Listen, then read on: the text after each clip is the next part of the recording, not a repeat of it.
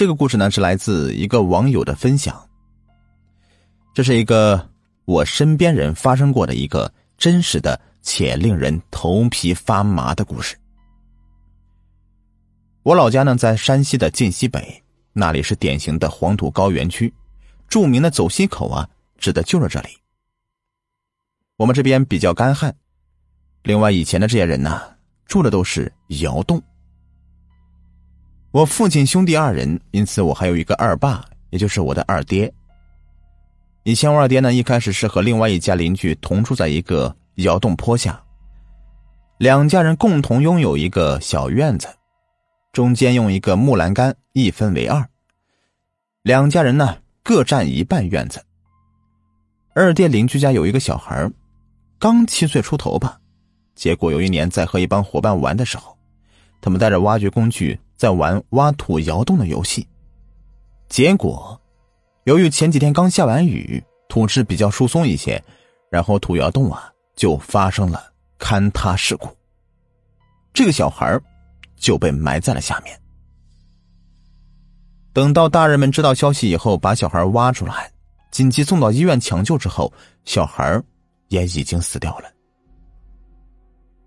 根据家乡的风俗。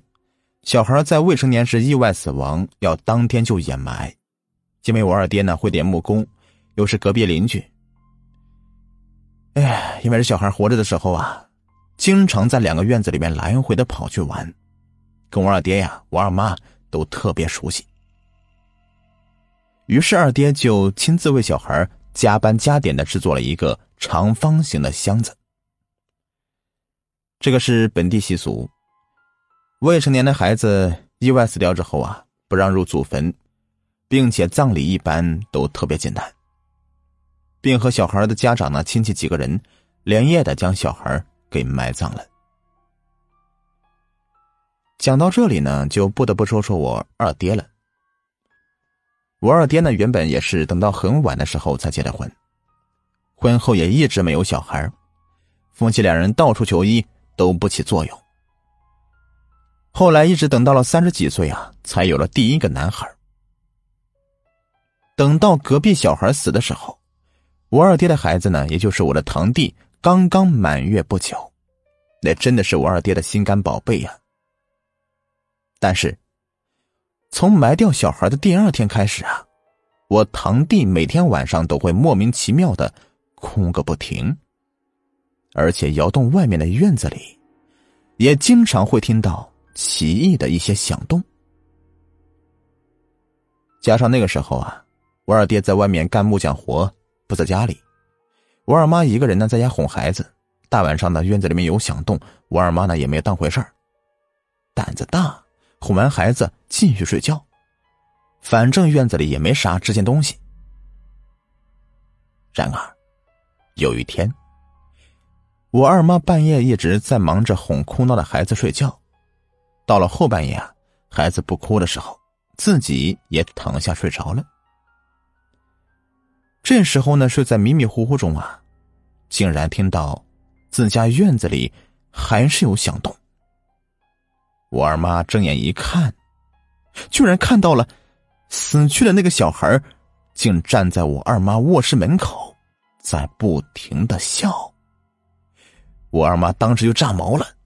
吓得一下子完全清醒了，但无奈家里面只有我二妈和我的小堂弟，二妈没有办法，只好装作没有看到，继续闭眼睛装睡。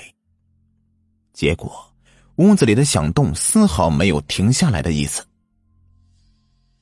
这个时候呢，我二妈呢只能够强撑着闭眼睛，假装什么都不存在。然而。就在这个时候，我二妈耳朵旁边呢，传开一段令她这一辈子无论如何，只要想起都会头皮炸裂、六神无主的声音。别装了，婶婶，我知道你早就看到我了。然后我二妈呀，当场就吓得嚎啕大哭。后来我二爹呢，在当地请了个。阴阳来做法，起初效果不明显，后来请了一个比较大腕的这个阴阳，在院子大门口呢撒了很多的石灰和鸡血的混合物，同时也在家里面挂了一个很大的符后，我的小堂弟也渐渐的停止了哭闹。一两年之后啊，二爹家攒了点钱，二妈就逼着我二爹呀搬离那个院子，从此以后再没回去过。